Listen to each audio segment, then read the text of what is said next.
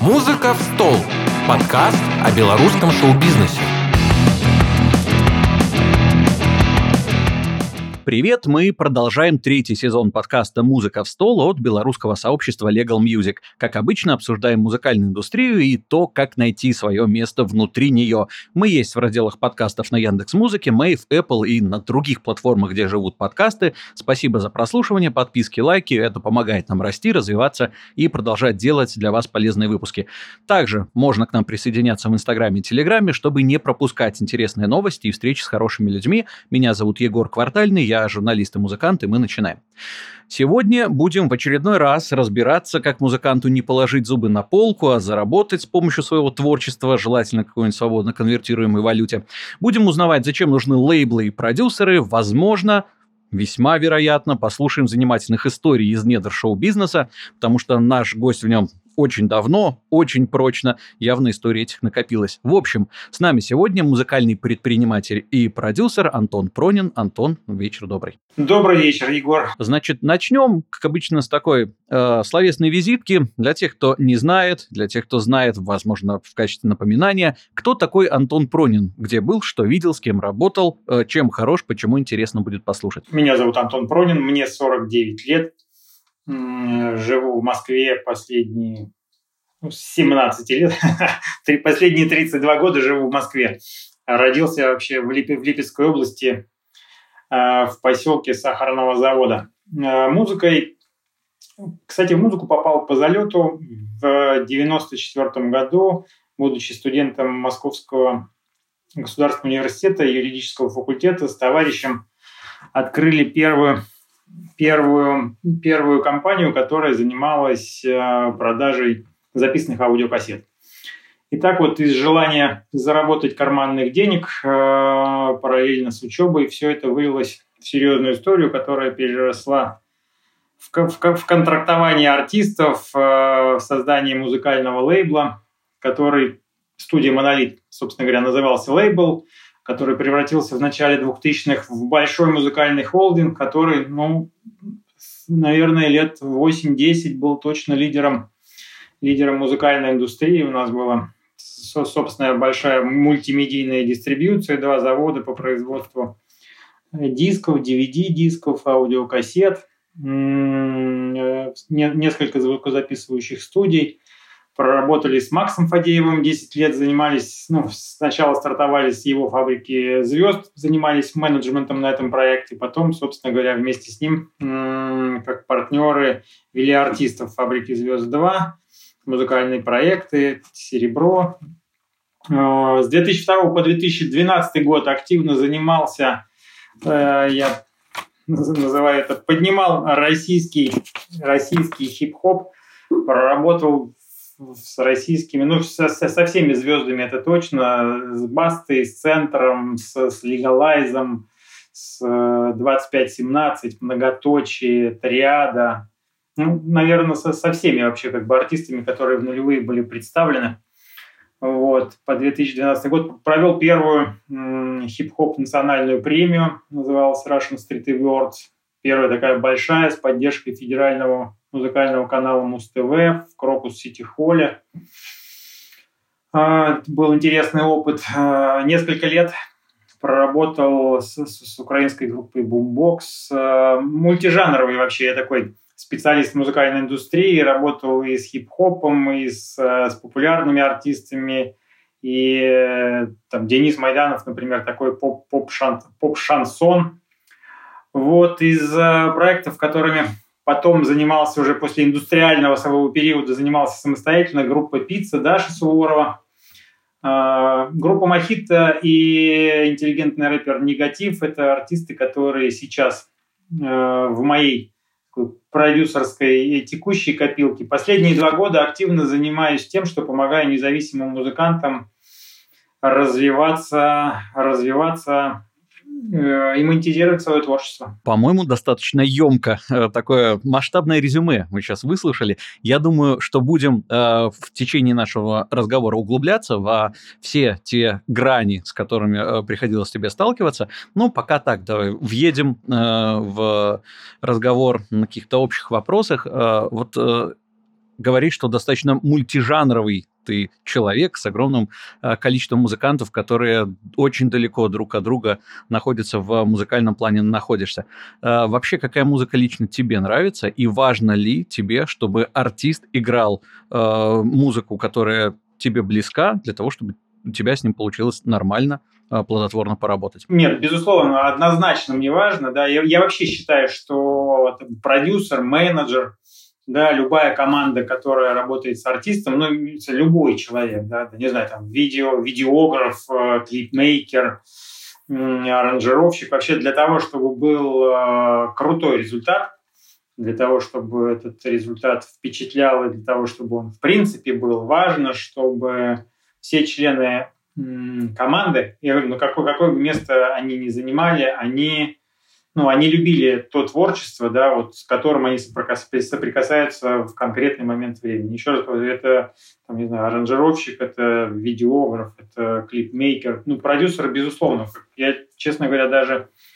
Э, ну, когда вот был индустриальный период, наверное, это в меньшей степени проявлялось, потому что у нас было большое количество артистов, да, и, ну, хотя все равно они, наверное, как минимум были, их творчество было симпатично, потому что иначе бы мы за них, ну, не брались, да, потому что у нас были свои такие триковые худсоветы, на которых мы, собственно говоря, как бы обсуждали. И в любом случае, ну, я говорю, ну, симпатия как бы была всегда, а э, ну, в последнее время для меня вообще человеческий фактор не только музыка симпатична, а вообще человеческий фактор. Да? Мне важно, чтобы в, в артисте мне нравилась не только музыка, да, но и чтобы мы с ним находились на одной волне с точки зрения ну, ценностей, каких-то жизненных ориентиров, э, вообще мировоззрения, чтобы нам э, с артистом, мне с артистом было не просто интересно общаться на какую-то э, около творческую, да, музыкально-бизнесовую тему, но и в принципе вообще как с человеком мне с ним было интересно. И кстати, из, вот из историй прошлых я, например, перестал, одна из причин, почему я перестал активно сотрудничать вот там с российским рэп-сообществом, да, это то, что в какой-то момент времени, мне было уже там за 30, да, и я уже достаточно долго проработал с ребятами, вышеперечисленными мной, я понял, что там очень много, очень много не как это сказать, нездоровых, нездоровых вещей, с которыми я как человек не готов мириться.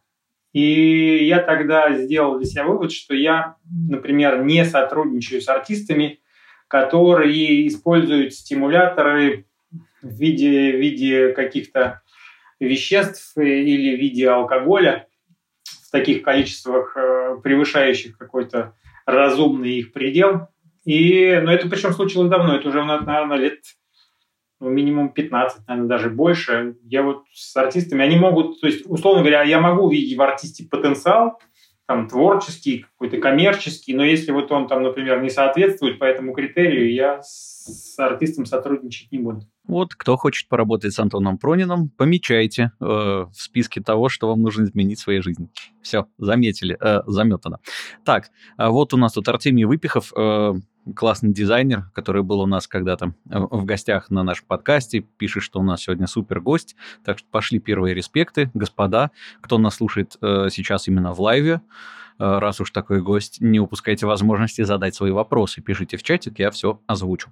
Так, давай углубляться в недра э, исторические, скажем так. Э, 94 год, как ты говоришь, случайно попадаешь в, во многом в музыкальную индустрию, и первый такой масштабный проект э, связан именно с э, дистрибьюцией музыки, тогда, насколько я понимаю, на дисках, на кассетах и так далее. Значит, что из себя представлял тогда, э, ну, российский СНГшный, наверное, да, чуть-чуть... Э, крупнее возьмем. Рынок, потому что в моих представлениях, из того, что я помню с тех времен, это ларечки с пиратскими кассетами, переписанными по 10 раз и вкладышами, напечатанных э, на каких-то допотопных принтерах. А, СНГшный, СНГшный.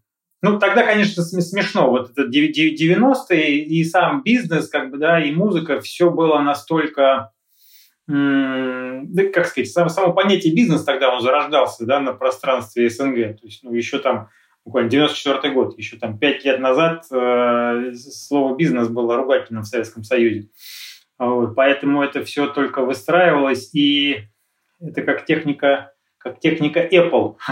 Выстраивалось все очень ну, интуитивно, да, то есть мы не читали в 90-е годы никаких умных книжек, не, не, не, не проходили никаких э, мастер-классов в интернете, которого тогда практически не было.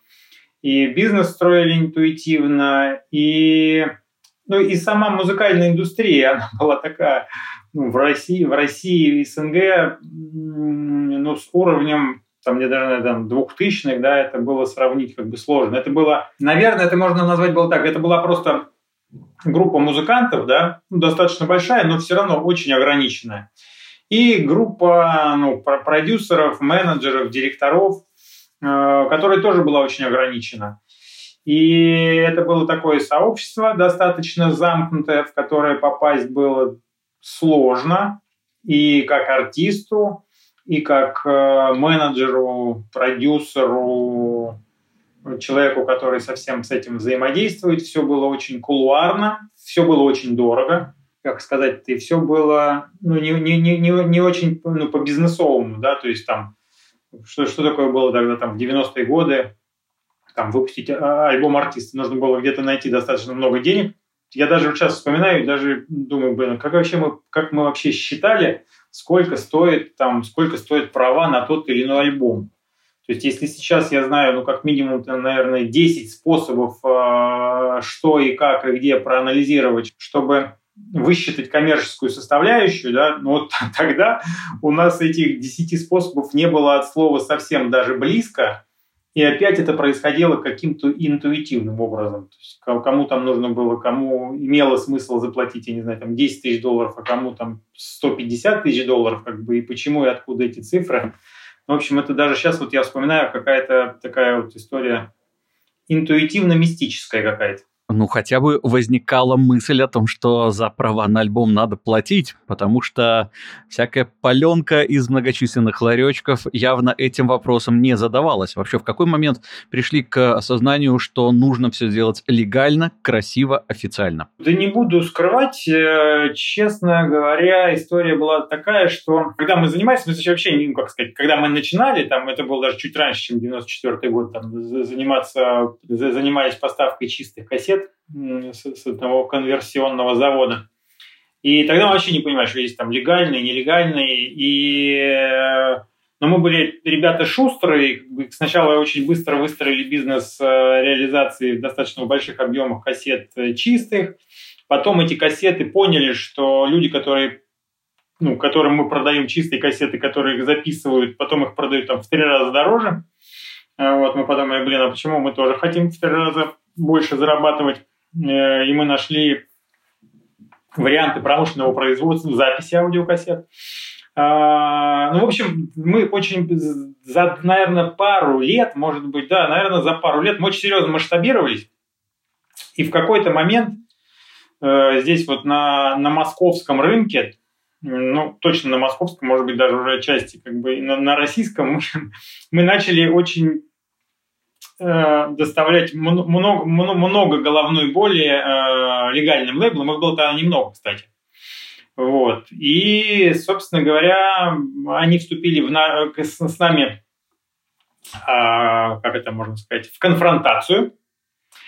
Э, в результате этой конфронтации в 90-х в середине стало ясно, что, ну, собственно говоря, как бы есть два пути у нас. Да? Либо, ну, то есть мы настолько в нелегальной этой истории стали крупными, что нам надо было либо закрываться совсем, да, ну и там идти, там, до, доучиваться и идти работать по, по юридической части, э, как многие, собственно говоря, как бы мои коллеги, однокурсники и ну, как сказать, продвинулись в этом не слабо. Вот. Но мы... Был, был второй вариант, да, это попробовать э, поставить это все на легальный рейс.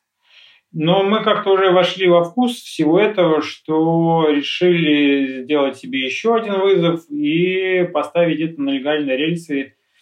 Первый альбом, который мы купили за деньги, подписав все необходимые документы, был вообще была такая группа Абра... Не, Шахерезада была группа.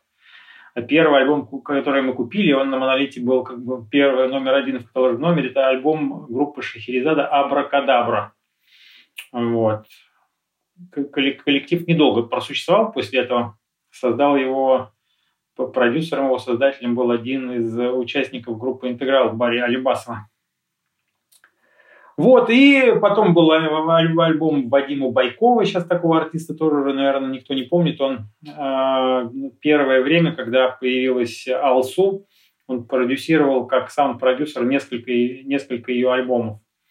Ну и дальше там моральный кодекс, дальше уже там начали появляться такие артисты поинтереснее. Вот в 2002 году в 2002 году э, такой серьезный для нас, для нас шаг был очередной. Мы познакомились э, с Максом Фадеевым совершенно случайно. Не знаю, если интересная история, могу ее коротенько рассказать. А почему бы и нет? У нас такая будет первая треть подкаста э, ретроспективная, вот, а дальше будем э, в более профессиональные стороны загребать, так что пока ретроспективная в самом разгаре. Хорошо, тогда да, тогда расскажу. Вот, мы в конце, в конце 90-х, в начале 2000-х у нас одна из, одно из направлений э, нашего лейбла, которое у нас прям круто получалось, да, это мы компилировали и собирали легальные сборники. Был, была линейка сборников 3X, 3XL, флагманская линейка, была сборник там совместно с Арсом э, и Игорем Крутым выпускали «Горячая десятка», потом «Горячая двадцатка». И, в общем, у нас было там две или три линейки сильных сборников, которые продавались легальными тиражами уже тогда там прям миллионными тиражами. И мы для них искали музыкальный материал, да, на наполнение для этих сборников. Прям у нас была серьезная команда редакторская, то есть да, мы сами как бы этим горели. И а собирали в том числе у нас был такой мониторинг э, маркетинговый. Мы общались ввиду того, что до этого же у нас был опыт богатый, в том числе как бы не, не, не всяких историй. У нас было большое количество ну, знакомых, которые торговали музыкой легально, нелегально, не всякой. И мы постоянно мониторили ну, новый музыкальный материал у ребят, которые вот занимались, ну, скажем так, пиратскими сборниками, да, то есть мы постоянно спрашиваем, а что там у вас там прикольного там появилось, не появилось. И вот однажды к нам приехали ребята и говорят, слушайте, блин, вообще у нас вот сборник нам привезли, откуда мы не знаем, но там песня крутая, вообще не, не, не знаем артиста, никогда не слышали, как вообще откуда. Что, глюкоза, песня называется э, то ли Коза Ностра, то ли Шуга, по-моему, Шуга. Вот. И мы эту песню на этом сборнике на пиратском услышали, а, она нам очень понравилась. И мы начали искать, на самом деле, как бы здесь такого проекта не было, начали искать, э, перерыли, все поставили на уши. Оказалось, что это э, глюкоза проект Макса Фадеева, который на тот период жил э, в Праге и, собственно говоря, никуда оттуда не собирался переезжать. Э, и мы узнали, что вот он делает, начал делать такой проект, и мы с ним связались, а он вообще был даже, он даже не понимал, откуда произошла утечка, откуда у него, как, как, как эта песня попала вообще на пиратские сборники. Вот. И здесь появились мы и говорим, слушай, Макс, нам нравится вообще вот эта история, мы готовы что, что-нибудь из этого совместно придумать. Вот. Макс в России не собирался, он говорит, слушайте, ну если вы готовы дистанционно заниматься менеджмент, менеджментом проекта как бы из Москвы, а я здесь буду в Праге заниматься творческой частью, то давайте попробуем. И, собственно говоря, вот э, глюкоза стала первым нашим проектом совместным с Максом. Вот, после мы здесь начали ее промоутировать, продвигать, э, выпускать сначала на сборниках, потом подготовили альбом. И на волне вот этого всего, кстати, интересно, там Макса позвали на «Фабрику звезд». Макс здесь опять обратился к нам, сказал, слушайте, мне зовут на «Фабрику звезд 2» продюсировать, но у меня нет команды э, такой менеджерской, как бы я бы с удовольствием зашел с вами, если вы не против. Вот, и мы с Максом говорим, окей, давай, давай вместе зайдем. Вот так вот мы зашли в такой уже большой как бы шоу, шоу-бизнес э, в 2002 году. Срываем покровы, узнаем, как это было. Э, такая вечерняя рубрика. Узнаем, как это было с Антоном Прониным. Отлично.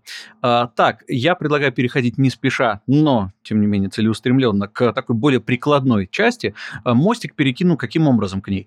Вот э, из того, что ты рассказал, картина того, как образовывался э, российский, э, если мы о нем в первую очередь говорим, шоу-бизнес более-менее профессиональный, выглядит так. Вначале все усиленно старались заработать, когда стало э, денег много и пришла необходимость каким-то образом легализоваться, значит, начали нарастать на вокруг, собственно, бизнеса какие-то уже более-менее структуры, связи, юридическое оформление и так далее и тому подобное. Примерно так. Могу я зафиксировать, да, что это выглядело так? Хорошо. Вот мы тут э, в нашем подкасте очень э, регулярно обсуждаем, что нужно сделать для того, чтобы в Беларуси появилась нормально работающая музыкальная индустрия. Потому что у нас э, есть определенные проблемы. Конечно, в первую очередь это упирается в то, что за деньгами достаточно трудно. Ну, а оттуда вытекают все остальные проблемы. Нехватка там качественных менеджеров, которые выбирают в качестве площадки для работы, например, другие рынки или другие сферы, ну и так далее и тому подобное. Вот э, такой глобальный вопрос. Э, что вообще нужно для того, чтобы индустрия работала хорошо? Вот мы разобрались, что деньги – это первая штука. Вот чтобы все эти шестеренки закрутились. Э, с чего начать, к чему прикладывать э, руку в первую очередь? Чтобы, чтобы шестеренки индустрии... Ну, ну во-первых, э, во-первых, нужны артисты. Да, ну, первое, как бы, да, потому что без артиста, без, э, без артиста, ну, собственно говоря, как бы нет, нет ничего остального. Э, поэтому артист, дальше нужен, собственно говоря, музыкальный контент. Хотя, опять, на сегодняшний день э, рынок настолько вообще рынок музыкальный очень сильно изменился за вот это время, как бы, да, но не, не это даже интересно. Интересно то, что очень сильно меняется динамика изменения рынка. То есть если вот там у меня за плечами 27 лет, да, и если в начале этого длинного периода рынок менялся там, ну не знаю, там раз в 10 лет, да, потом он менялся там раз в 5 лет, потом он менялся раз в 3 года. То есть сейчас э, рынок меняется со скоростью, не знаю, там, рынок меняется, ну раз в год рынок, вот, через год уже рынок там на 30% обновленный. Все, все меняется. Технология, деньги, способом монетизации, размер монетизации различных сегментов рынка, да, то есть там, ну там для примера, да, если в начале, в начале 2000-х там 90% э, денег артист зарабатывал на концертно-гастрольной деятельности. И условно, если у артиста не было концертно-гастрольной деятельности, да, то, собственно говоря, и бизнеса практически не было. А, на сегодняшний день, например, э, контент цифровой, да, то есть все возможные стриминговые площадки, э, YouTube до последнего времени и так далее, да, приносят от 30 до 50 процентов дохода. И появилось даже появилось достаточно большое количество артистов, которые зарабатывают вообще не гастролируя то есть для которых ну, гастроли, концерты не являются источником дохода, они мне интересны, и они просто вот зарабатывают на том, что их, их музыку слушают на различных музыкальных платформах. Это вот с точки зрения того, как, ну, то есть что, что на, на рынке меняется. На рынке круто из, изменилось то, что меняется, ну, то есть если вот я говорю, что там от артистов зависит, да, артистов, э, когда мы начинали, я в, в этом экскурсии в 90-е говорил, да, что там была небольшая группа артистов и небольшая группа продюсеров. Ну, то есть там артисты считались там, ну, наверное, сотнями как бы в, в, 90-е, да. В, то есть там потом, наверное, в 2000-е как бы они считались тысячами. Сейчас э, я постоянно изучаю рынок, мониторю по моим, по моим ну, достаточно таким объективным оценкам музыкой там, на территории СНГ занимается там, ну, около там, двух миллионов человек. Двух миллионов человек. И это количество растет постоянно. Причем, когда я сначала, меня эта цифра очень сильно, очень сильно, как сказать, впечатлила и отчасти напугала, да, что, блин, как же так, как, же, как много. Но в 2020 году я параллельно начал изучать рынок э, американский, и с удивлением узнал в официальной статистике, что в Америке, население которой порядка там, с Канадой там, 300 миллионов человек, да, каждый десятый американец э, считает себя человеком, считает себя музыкантом. Каждый десятый. То есть 30 миллионов американцев – музыканты. Поэтому, когда я говорю, что у нас там 2 миллиона, но это на самом деле по сравнению как бы, там, с ситуацией в той же самой Америке, как бы мы еще там тренд, тренд этот не то, что не догнали, как бы у нас там еще впереди такой задел, что мама, мама не горюй. И я начинающим, да и не только начинающим артистам всегда говорю, что есть у меня для них две новости глобальных. Первая глобальная, что конкуренция как бы со страшной силой увеличивается. То есть вас, вас миллионы, как бы вы должны четко понимать, что если вы хотите добиться больших э, целей и задач в музыке, то ну, вы должны справиться с очень большой конкуренцией. И это, это грустная новость. Поэтому я говорю, те, кто, кто может еще передумать как бы, и бросить этим заниматься, ну, как минимум, там, с настроем на профессиональную деятельность, то ну, советую сделать именно это сейчас. Но вторая история, новость, вернее, позитивная, как бы, да, стратегическая, что объем музыкального рынка в деньгах постоянно растет. И, и растет он там, ну, там, например, там на, на, на пространстве постсоветском, СНГшном, как бы, да, он растет в, в геометрической прогрессии пока еще. Пока еще. И это будет продолжаться ну, некоторое время еще, потому что, потому что ограничено количество устройств, на которых можно слушать музыку нелегально. То есть все слушают музыку в, в гаджетах, в смартфонах на текущий момент, ну, практически все. А все они так сказать, предоставляют музыку с легальных платформ. И, собственно говоря, это вот таким вот технологическим образом привело к тому, что э, легальная музыка в цифре, да, потихонечку, ну, практически вытеснила, как бы, да, хотя там еще есть там сегмент, еще там аудитория взрослеет с телефонами, с смартфонами. Но, ну, в общем, ну, ближайшие несколько лет этот тренд, то есть в деньгах рынок будет расти. Это позитивная новость. В общем, если знать, где искать, денег хватит всем. А, так, а, давай разбираться, собственно говоря, где эти деньги искать. Меня интересует что?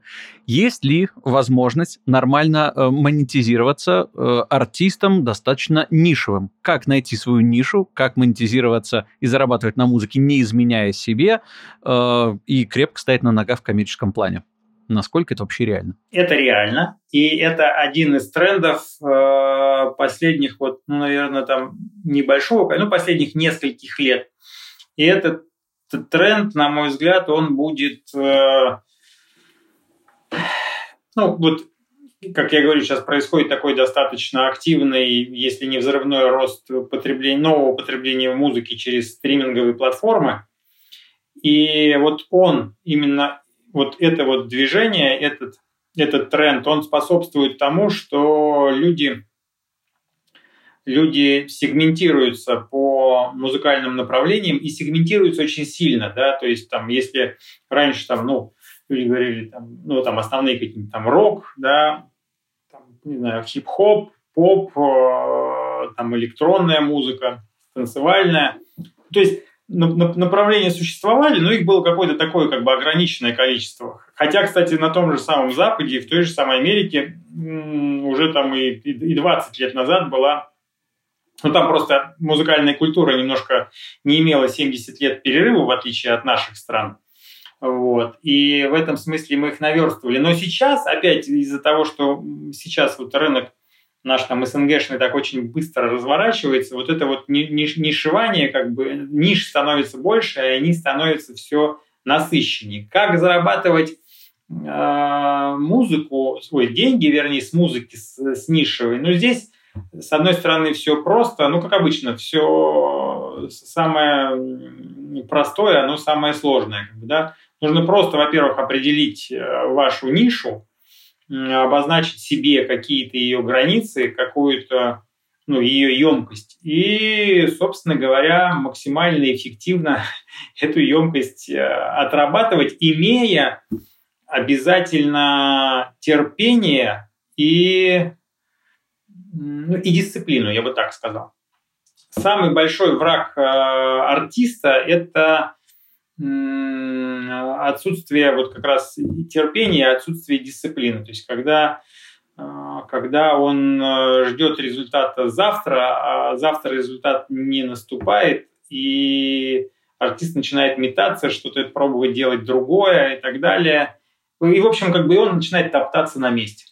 А еще раз говорю, как бы в успех и достижение целей, они как раз здесь очень серьезно зависят от того, насколько ты сфокусирован и в течение достаточно большого времени можешь двигаться в одном заданном таком достаточно четком а, направлении. А ну, если обозначить это возможно в каких-то временных конкретных рамках, то есть э, на какой срок лучше стратегически планировать э, и, и когда лучше уже, а после какого срока оценивать, в нужном ты движешься направлении или все-таки нужно носить коррективы? Смотри, Егор, вот ну, моя, моя личная такая статистика, аналитика говорит о том, что там вот пять лет назад еще, да, я вот те музыкальные проекты, которые я запускал, то есть я ориентировал там артистов и ориентировался сам, что в принципе, если у нас все хорошо, то через год мы начинаем зарабатывать деньги, да, как бы это там динамика ну, как сказать, и дальше динамика просто ускоряется. То есть там, через год мы зарабатываем деньги, там, через два мы уже можем зарабатывать достаточно большие деньги. А, ввиду того, что конкуренция выросла, вот сейчас эти сроки реально на самом деле растянулись. И сейчас для того, чтобы прям вот начать зарабатывать на проекте, но в среднем я на, на, на этот вопрос всегда отвечаю, что ну вот два года нужно по, потрудиться и иметь терпение вот как раз дождаться тех результатов, которые могут появиться. Так вот, я музыкантам сейчас говорю, что если у вас не хватает терпения вот дойти до этой точки, точки там, взрывного роста, и вы останавливаетесь и опускаете руки вообще просто на полгода, то вы возвращаетесь в точку ноль. То есть вот об этом сроке, о котором я рассказывал, да, то есть вот там можно там почувствовать как бы реальный результат через два года. Вот если ты, у тебя не хватает терпения, если у тебя не хватает дисциплины, организованности, э, тащить себя как бы, да, там делать, делать, делать, делать в течение вот этих вот двух лет, и ты остановился как бы и думаешь, а, блин, вообще ничего не получилось, блин, вообще все, ухожу в творческий отпуск. Вот этот творческий отпуск тебя вернет как бы в точку ноль. И ты опять начнешь это самое.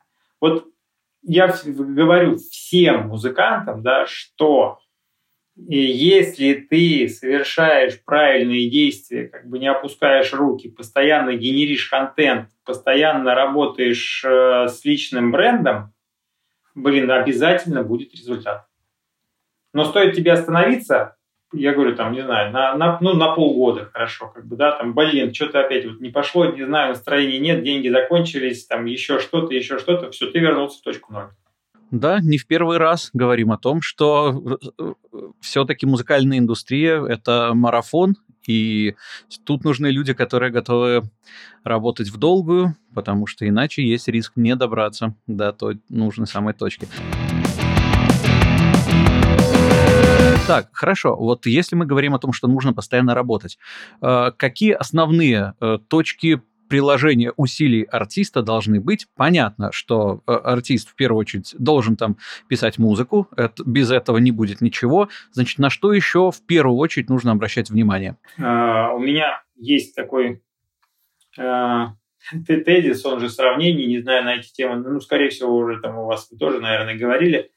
Uh, я говорю музыкантам, там на мастер-классах, там, когда сталкиваюсь еще где-то, да, выступаю, я говорю следующую штуку, что если ты м- артист, но при этом ты, ну, скажем так, достаточно негативно или пассивно относишься там э, к блогингу, да, как к виду, к виду, скажем так, или как, ну да, как, э, как функции развития личного бренда, да, то вот если не сегодня, то завтра твое место артиста займет блогер, который решит стать музыкантом. Вот прям вот так. Вот, вот, э, потому что из артистов, особенно вот такого поколения, как бы, ну, не сильно молодого, да, вот эта вот история о том, что я артист и блогер, ой, я артист и музыкант, но я, но я не блогер и не хочу им быть. Вот это вот история, которая, ну, не работает от слова вот прям совсем наоборот.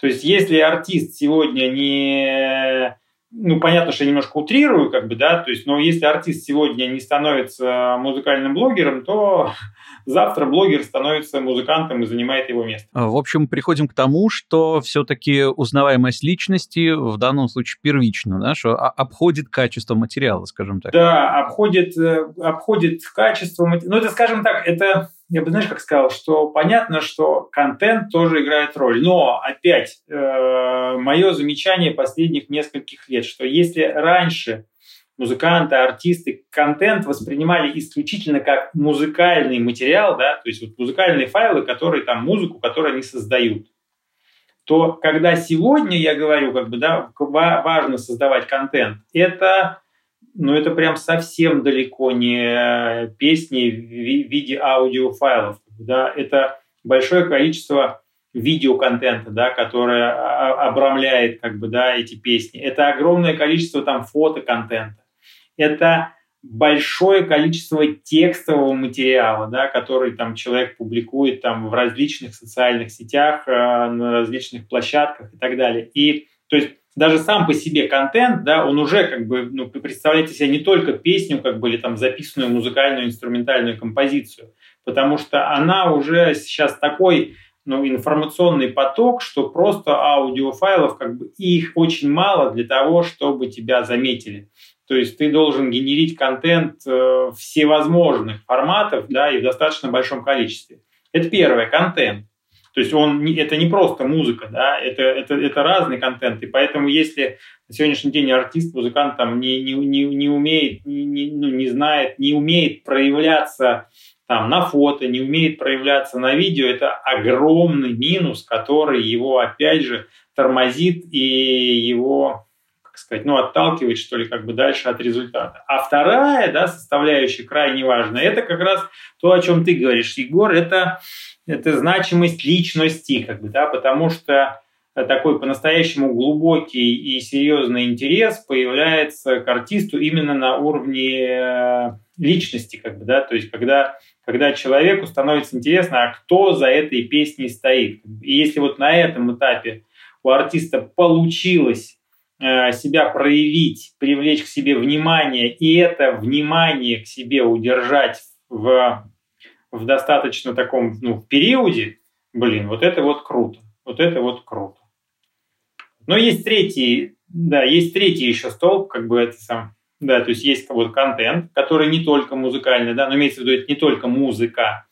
Есть личность, как бы, да, там можно... Мне, кстати, тоже нравится личность, хотя ну, личный бренд сейчас, да, везде как бы у всех на устах, но на самом деле так он есть. Личный бренд как бы рулит, как бы, да, то есть здесь факт. Но третий, третий важно, это важно умение как раз э, проявляться и взаимодействовать с внешней средой, да. Что я под этим понимаю? Сейчас, сейчас расстояние между артистом, музыкантом и аудиторией, как бы, ну, оно вообще, то есть, ну, его практически нет, да. То есть сейчас артист, он прям находится в социуме и он должен уметь с этим социумом взаимодействовать, да. Это, и это не, не обязательно там, там, не знаю, там какая-нибудь таргетированная реклама, то есть уметь себя там как-то правильно продвигать с точки зрения каких-то технологий. Как бы, да, это вот на это как минимум да, умение проявлять себя и быть, э, ну, и быть э, коммуникатором как бы, да, с аудиторией. Потому что, еще раз, аудитория вообще, вот, ну, у нас если в 90-х это был телевизор и радио, да, и это было вообще какой-то космос, да, то есть какой-то человек из телевизора что-то пел, как бы, и он был вообще от там, слушателей, зрителей недосягаем, то сейчас артист-музыкант, вот он, человек, вот он, он живет в одном подъезде со мной, как бы, я его могу встретить в магазине, я могу его, ну и так далее, и так далее, и так далее. И как этот э, человек-артист взаимодействует, да, то есть какой он, э, ну, как сказать, ну, ну, как сказать, насколько он легкий в этом, да, насколько с ним как бы интересно, насколько вот от него аудитория ждет как бы чего-то, как бы там, не знаю, там, действий, э, новостей, э, материала, еще чего-то, да, вот это вот третий столб, как бы, да, этого как раз вот взаимодействие социальное артист. Да. Ну и четвертое, но это уже такой не столб, а, скажем так, это вещь, которая отвечает на вопрос как. То есть если это что, первые три вещи были, да, что контент, что личности, что взаимодействие социальное, то третье – это системность. Это как? Вот в, в этих трех первых э, пунктах важна системность. Да, это вот опять я здесь возвращаюсь к дисциплинированности, к сфокусированности. Вот, вот, вот это вот такой, как бы, это цемент, который это все скрепляет. То есть вот в эти, с этими тремя, тремя шариками, да, ими нужно как бы очень ловко жонглировать, используя вот эту ту самую системность.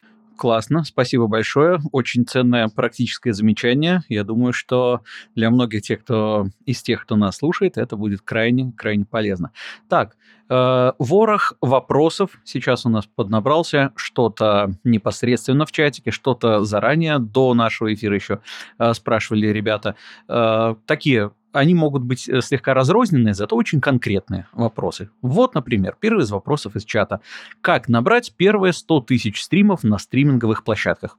Это вопрос третий. Сначала нужно ответить на вопрос, как она почему-то у артистов, начинающих, там, продолжающих, да, независимых, они все стремятся и считают, что вот все такое интересное и настоящее начинается с больших цифр. И да что там считать, как бы мои, там, мои 30 центов дохода там, да, или там 30 рублей, как бы неважно, да, какие-то небольшие деньги, да, или небольшое количество стримов, да потому что это же вообще это статистически незначимые цифры. Вот когда у меня будет 100 тысяч стримов, тогда я, да, серьезно займусь аналитикой, как бы тогда я вот артист. А, а что при этом упускает как бы артист и музыкант? Да? А упускает он то, что э, оперировать э, большими цифрами да, можно успешно только тогда, тогда, когда у тебя получается оперировать с маленькими цифрами. То есть, что я имею в виду? Вот вопрос звучит, блин, как прийти к 100, к 100 тысячам как бы, э, прослушиваний? Блин, 100, 100 тысяч прослушиваний – это большая цифра я вам могу сказать, большая цифра. И я бы даже ее за цель себе не ставил, вот такую вот, ну, вот, вот первая цель, как бы 100 тысяч прослушиваний. Да поставь себе цель там, 100, не знаю, тысяча прослушиваний. И а, что обязательно, вот я говорю, прям вот болезнь всех артистов, как бы вот они не, они не, не считают нужным анализировать, как бы, да, и ну, там, и, и вообще вести статистику какую-то, да, тогда, когда у них маленькие цифры. При этом, Егор, часто бывает так, что, например, у человека, человек выпустил первый сингл, да, и у него там 300, 300 прослушиваний. Ну, вот так вот случилось, там, например, за квартал там, или за полгода. 300 прослушиваний. Очень крайне скромная, вообще ни о чем не говорящая цифра. А он выпустил второй сингл, и сделал что-то, ну, там, из набора там действий, ну, я не знаю, например, там, он мог набрать там аудиторию, начал регулярно писать посты, или он там начал больше уделять внимание видеоконтенту, или еще чему-то, и у него на втором сингле уже не, не 300 прослушиваний, а 3000. Это тоже маленькая цифра. Прям вот она тоже сам совсем небольшая, скромная, но эта цифра в 10 раз больше, чем цифра по его первому релизу сингла.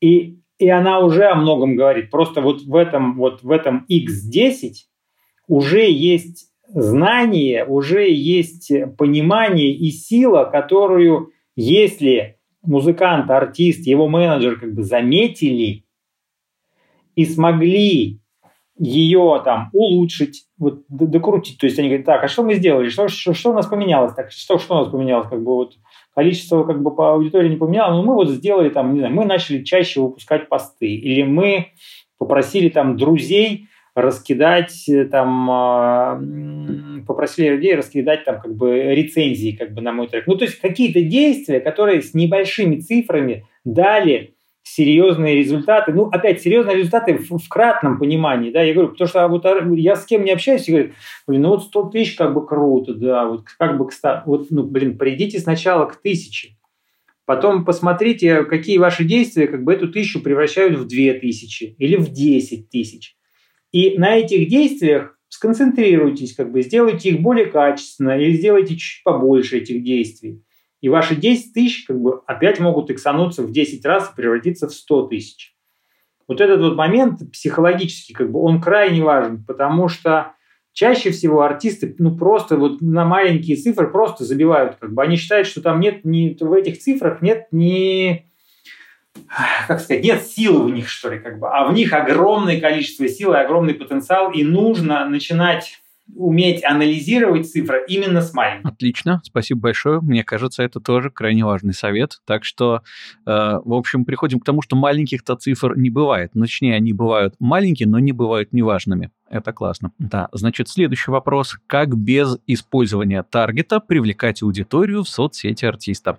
Слушайте, ну здесь сейчас прям э, самый простой и э, супер действенный лайф, лайфхак, да, что ли, как бы вот текущего момента, да, вот сейчас там у нас на дворе 23 год, весна, именно сейчас все, все, как бы, кому я советую, у кого хватает терпения и так далее, сейчас самый крутой инструмент, самый действенный, самый эффективный – это короткие вертикальные видео уникальность момента, связанная с этим, этим форматом контента, заключается в том, что этот контент одинаково круто, а работает практически во всех соцсетях, да, то есть э, ну, в ТикТоке это, соответственно, как бы стандартные тиктоковские ролики, как бы, да, в Ютубе это шорты, в, в Инстаграме это рилсы, да, там э, кто-то, если там ВКонтакте пользуется, это клипы.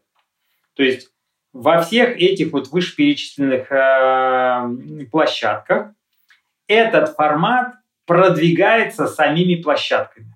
То есть, э, если говорить простым языком, да, вот совсем как бы э, простым языком, то есть вот то используя этот формат, активно используя, да, что такое активно используя? Это там э, то есть этот формат нужно постить там, я не знаю, но если не каждый день, то там раз в два дня примерно вот с такой частотой. В чем крутость этого формата? Сами площадки, сами эти платформы. Например, у вас там есть 100 подписчиков, а ваш там Reels в Instagram или ваш Shorts на YouTube может быть показан там аудиторией там в 5000 человек. То есть у вас 100 подписчиков, как бы, а сама, сама платформа показывает это там, блин, ну просто там в разы большему количеству людей. И эти люди, если этот контент их как-то затронул, как бы если он их зацепил, они ну, становятся вашими подписчиками. И это, в отличие от таргета, да, ну, таргет крутой инструмент, и я, честно говоря, там пользуюсь и сам, и своих, своих артистов, и рекомендую, но вот этот инструмент коротких видео сейчас не использовать, я считаю, это просто преступление да, против самого себя. Это просто, причем это вот окно возможностей, да, оно может закрыться, ну, в любой момент. Просто я говорю, сейчас там и YouTube, и, Instagram, и там ВКонтакте, и ТикТок просто бесплатно этот ваш контент покажет большому количеству аудитории. Но когда-то это может закончиться. Поэтому вот сейчас, если, как сказать, если хотите крутых результатов, артисты, музыканты, однозначно снимайте, науч, учитесь снимать много интересного, клевого, полезного, там, крутого контента, короткого, да, короткого и вертикального, и максимально плотно его постить. Отлично, приняли к сведению, спасибо большое. Еще один вопрос из чата. Насколько важны, насколько важно для начинающего артиста выходить в офлайн выступления, мероприятия, какие-то пиар-компании офлайновые и все в таком духе? Только ли онлайном единым живы? Э, нет, не только офлайн, онлайном единым живы, хотя онлайны есть свои, да, потому что это все-таки там ну, быстрый доступ к достаточно большому количеству аудитории, но офлайн, офлайн проявление артиста, и я здесь даже больше, наверное, ну, про, все-таки про выступление, да, это такая вещь, э, ну, фун, фундаментальная, что ли, как бы, да, то есть человек, который на выступлении сумел привлечь к себе внимание, то есть э, вот уровень, скажем, э, близости, что ли, как бы вот этого вот, или, или плотности этого контакта, он, конечно, не сравним. И один из видов продвижения, который я рекомендую сейчас, это вот как раз это выступление, в том числе ну и бесплатный. Да, вот у меня был показательный случай, их там было несколько, но один там самый яркий, там один артист, с которым я взаимодействовал, а, помогал, ну, в качестве такого, он просто в, наш, в, нашей, в нашей школе где два года назад открыл э, такую школу, лейбл, комьюнити э, True Music. Вот. Ну и он был одним из э, первых ребят, которые там курсы проходили и так далее. И он, у него очень клевый музыкальный материал, и ну, прям, ну, прям материал очень хороший. Как бы он там не, не, не в жанре не самым популярным, как бы в такой, такой рок, такой рок, э, гитарный рок, не, не очень жесткий, но интеллектуальный, интересный по текстам, музыкальный. И вот он, я за ним наблюдаю там полгода, год, как бы ничего у него не, как сказать, никак у него не, не, не растет у него, не растет у него как, как кокос, не получается у него результат. И в какой-то момент я его где-то увидел э, на нашей тусовке, когда он просто с гитарой пел. И я ему говорю, говорю, Дима, блин, ты когда вот ты с гитарой, ты вообще на сцене, когда ты перед публикой, ну, блин, ты просто другой человек. Ты, ты просто, у тебя настолько харизма. Вот ты убираешь, вот ты сошел со сцены, как бы все, и ты превратился в обычного человека, такой, как бы, как все, такой достаточно закрытый немножко. А на сцене ты, блин, ну вот просто, ты, ты так внимание притягиваешь. Я говорю, Дима, он живет в Санкт-Петербурге. Я говорю, Дима, если ты не начнешь в ближайшее время практиковать выступления в каких-то небольших площадках, там, не знаю, в барах, э, на каких-то фестивалях и так далее, я говорю, то давай с тобой договоримся. Вот если ты за три месяца эту историю не разворачиваешь, то ты начинаешь просто в Санкт-Петербурге выступать на улице. И свою аудиторию искать вот просто выходишь, берешь гитару, выходишь на улицу, там договариваешься с ребятами, которые там помогают как бы эти места искать, и просто поешь там час, два, три, вот. Это было для него такое испытание непростое, но из-за того, что ему очень не хотелось делать это на улице, он за, за три месяца сумел организовать себе три выступления, после которых его пригласили еще на пять, а после этих пяти его пригласили сразу одновременно на четыре или пять фестивалей рок. И это, как сказать, он... И вот и это все произошло там в рамках полугода, наверное. И через полгода я ему говорю, как бы, Дим, вот ты вот, это вот, вот эту всю цепочку сейчас отработал без гонораров и без денег, а теперь вот вернись на свои первые площадки, как бы попроси у них маленький гонорар, как бы, и посмотри, как бы, вот они тебе его все заплатят. Так оно и случилось на самом деле.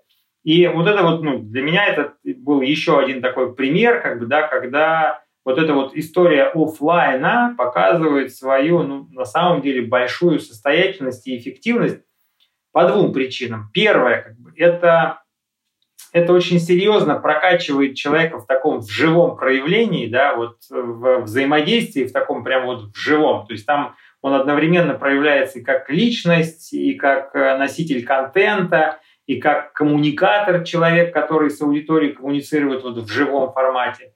А вторая история, да, что это, ну, как сказать, если он реально круто проявился, то люди, которыми он взаимодействовал, но это прям, ну, там, я не знаю, там, на 90% его аудитории. И вот я сейчас историю про Диму рассказываю, про Галюдинова, фамилию Галюдинов, Дипак проект.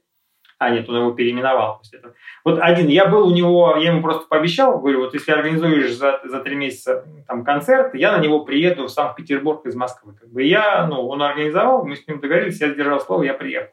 Так вот, как показатель того, насколько круто работает человек, да, там, ну, была площадка, там бар, там, ну, наверное, человек на 70, но в итоге на концерте собралось, наверное, человек 50.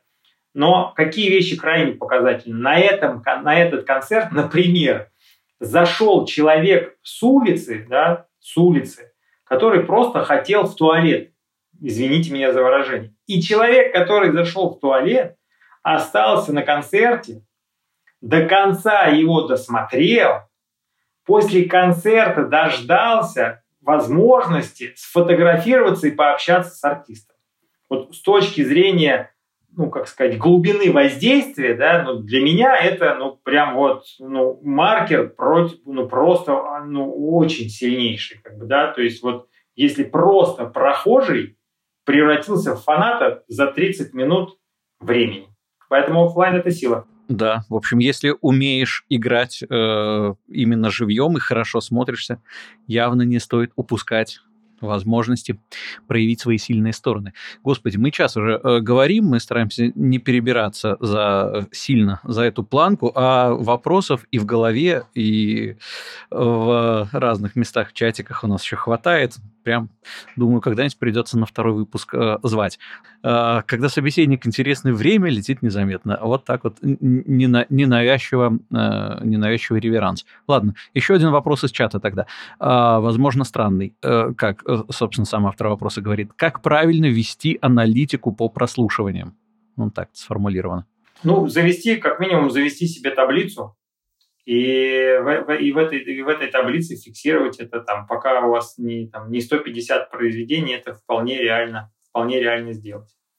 И вообще, э, вот хороший вопрос про, ну, просто табличка, да, и еще один из вот перед этим э, стадия статистики, аналитики перед вот этим э, фиксацией прослушивания, да, это очень многие, я замечаю, музыканты не фиксируют даже ну, количество собственного контента да, в песнях. Ну, то есть там, вот я прям, ну, часто очень там вот артист, он говорит, там, вот, а сколько, говорю, у тебя песен? И мне человек начинает говорить, вроде 7 или 10, не, или 6.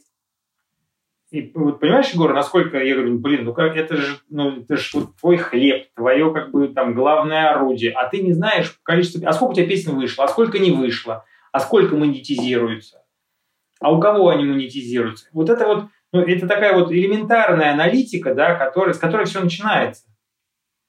Потому что кто-то забывает, есть люди, которые не выпускают официально песни, как бы, да, потому что просто забывают. Записал человек песню, типа, ну, а что там, ну, ой, какой-то там гимор, да я что-то попробовал, как бы, а сейчас там OneRPM не работает, я поэтому не стал загружать.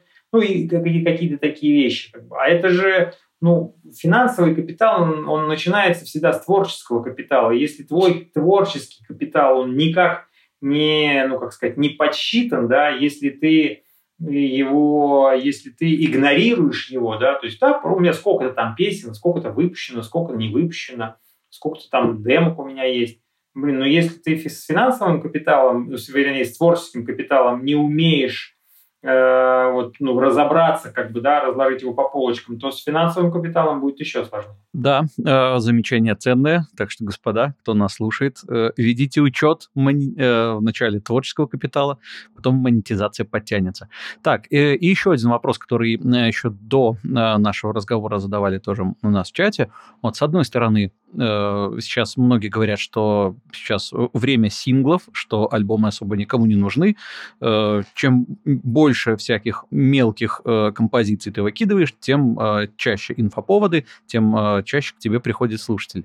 С другой стороны, например, ну вот такой кейс, что недавно канадский музыкант Мак Демарко выпустил альбом на 199 треков, 8 часов неизданной музыки, и тоже это стало такой большой новостью, э, многие про него написали, то есть он с другой стороны подошел к этому.